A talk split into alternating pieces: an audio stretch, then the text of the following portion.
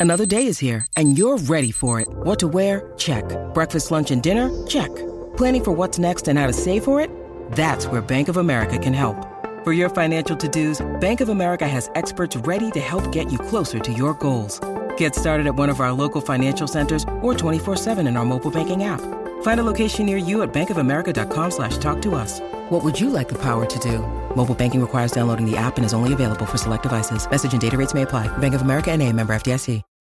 When you need mealtime inspiration, it's worth shopping Kroger, where you'll find over 30,000 mouthwatering choices that excite your inner foodie. And no matter what tasty choice you make, you'll enjoy our everyday low prices, plus extra ways to save, like digital coupons worth over $600 each week. You can also save up to $1 off per gallon at the pump with fuel points. More savings and more inspiring flavors make shopping Kroger worth it every time. Kroger, fresh for everyone. Fuel restrictions apply.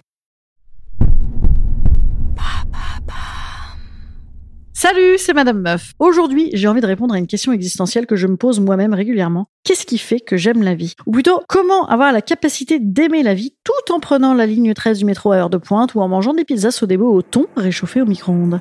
Parce que figurez-vous qu'en fait, c'est un épisode de podcast aujourd'hui où on va s'étendre un petit peu sur le pourquoi une pizza au micro-ondes c'est cool, parce que il y a des histoires autour, évidemment. Un épisode avec de la dramaturgie, un peu de pizza pas bonne et beaucoup de David Bowie. C'est parti.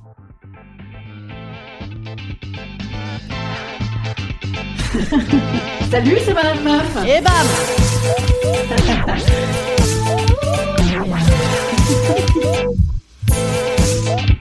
Et bam C'est Madame Meuf. Depuis que je suis petite, moi, j'ai une vie imaginaire très très dense, sûrement du fait euh, notamment des heures passées en bagnole à écouter du Francis Cabrel. Hein, il faut quand même se dire des trucs un petit peu par-dessus parce que sinon c'est quand même assez répétitif. La cabane au fond du jardin hein, Voilà. Et ma vie imaginaire, je l'ai bien sûr aussi quand je suis éveillée. Hein, voilà, je marche dans la rue, elle est là, je vois un truc en forme de bite par exemple que personne n'aurait remarqué, bam, je m'amuse toute seule. voilà, par exemple. Hein. Bref, se mélange toujours un petit peu dans ma tête euh, pendant que je suis en train de vivre et d'être vraiment là. Toutes mes références, mes histoires, mon humeur, mes questionnements, mes films mythiques, mes lectures, et puis bien sûr, mes musiques. La musique, c'est quand même la bande originale de ta life. Par exemple, je défie quiconque d'écouter Five Years de David Bowie à fond, allongé dans le noir, parce que c'est une pratique que je recommande puissamment, sans avoir l'impression de putain de vivre. Putain, mais le truc, waouh ah, et aussi, je vous challenge, si vous y arrivez, à écouter cette chanson sans serrer les mains, comme si vous étiez possédé par une puissance supérieure, comme ça, en plissant les yeux et en secouant les cheveux. Alors là, si vous y arrivez, je vous offre une chouffe juste pour essayer de vous ranimer. C'est pas possible. Je vous parle jamais assez de David Bowie, en fait, mais je ne vous en parle pas assez, parce que moi, j'ai une putain de passion pour David Bowie. Ah non, mais de tout temps. Pourquoi? Parce que c'est romanesque à mort, c'est grandiloquent. Putain, ça monte, ça monte, et pas, pas, pas, orchestration, putain, c'est la vie, quoi m'emballe un peu, hein, ouais.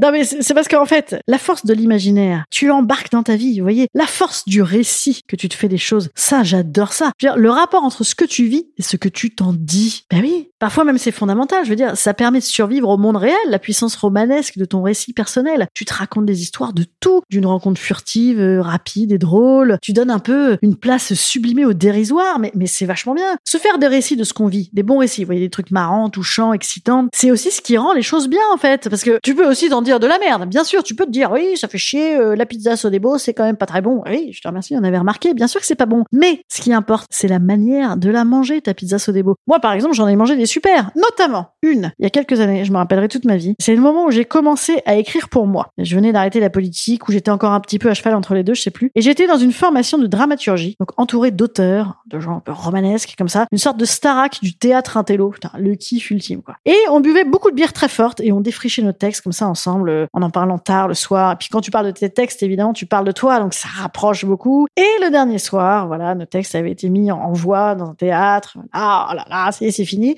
On voulait pas se quitter et on a fini à la coloc. Voilà, il y avait une espèce de coloc. Je vous dis, hein, c'était carrément une starac. À boire des bières chaudes et des pizzas au thon là qu'on était allé trouver dans n'importe quelle rade de nuit, quasiment périmé, dégueulasse. Et en fait, ce souvenir, ça périmera jamais pour moi. Pourquoi? Parce que dans les faits, en fait, je venais de finir mon premier texte à moi, bon, qui d'ailleurs n'a jamais vu le jour, hein, c'est un fait. C'était pourtant un excellent petit cirque euh, parodique sur la société machiste. Bon, écoutez, un jour, Inch'Allah. Et que autour de ça, euh, ben, ça voulait dire putain de beaucoup pour moi. Voilà. Hein ouais, on quasiment sur du Cabrel là. hein. On est beaucoup plus sur du Cabrel que sur du Bowie.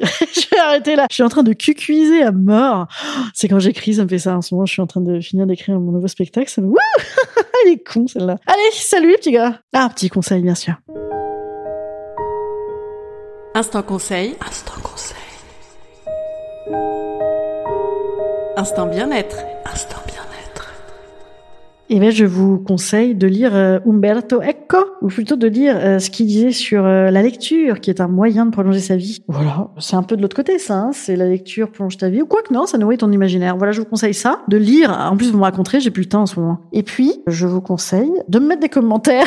ça n'a aucun rapport. De me mettre des commentaires sur Apple Podcast, sur Castbox, sur Instagram. De venir voir mon spectacle. Je vous l'ai déjà dit. Ouais, bah, je vous le redis. Je joue jusqu'à fin juin, les mardis et quelques vendredis. Et ensuite, je jouerai à Avignon. Venez me voir à partir euh, bah, de vendredi. Euh, là, là, là, celui qui vient, là, là, là, là. C'est un nouveau spectacle. Tout neuf, tout neuf, tout neuf. Ça envoie du steak un peu, comme on dit. Allez, à demain.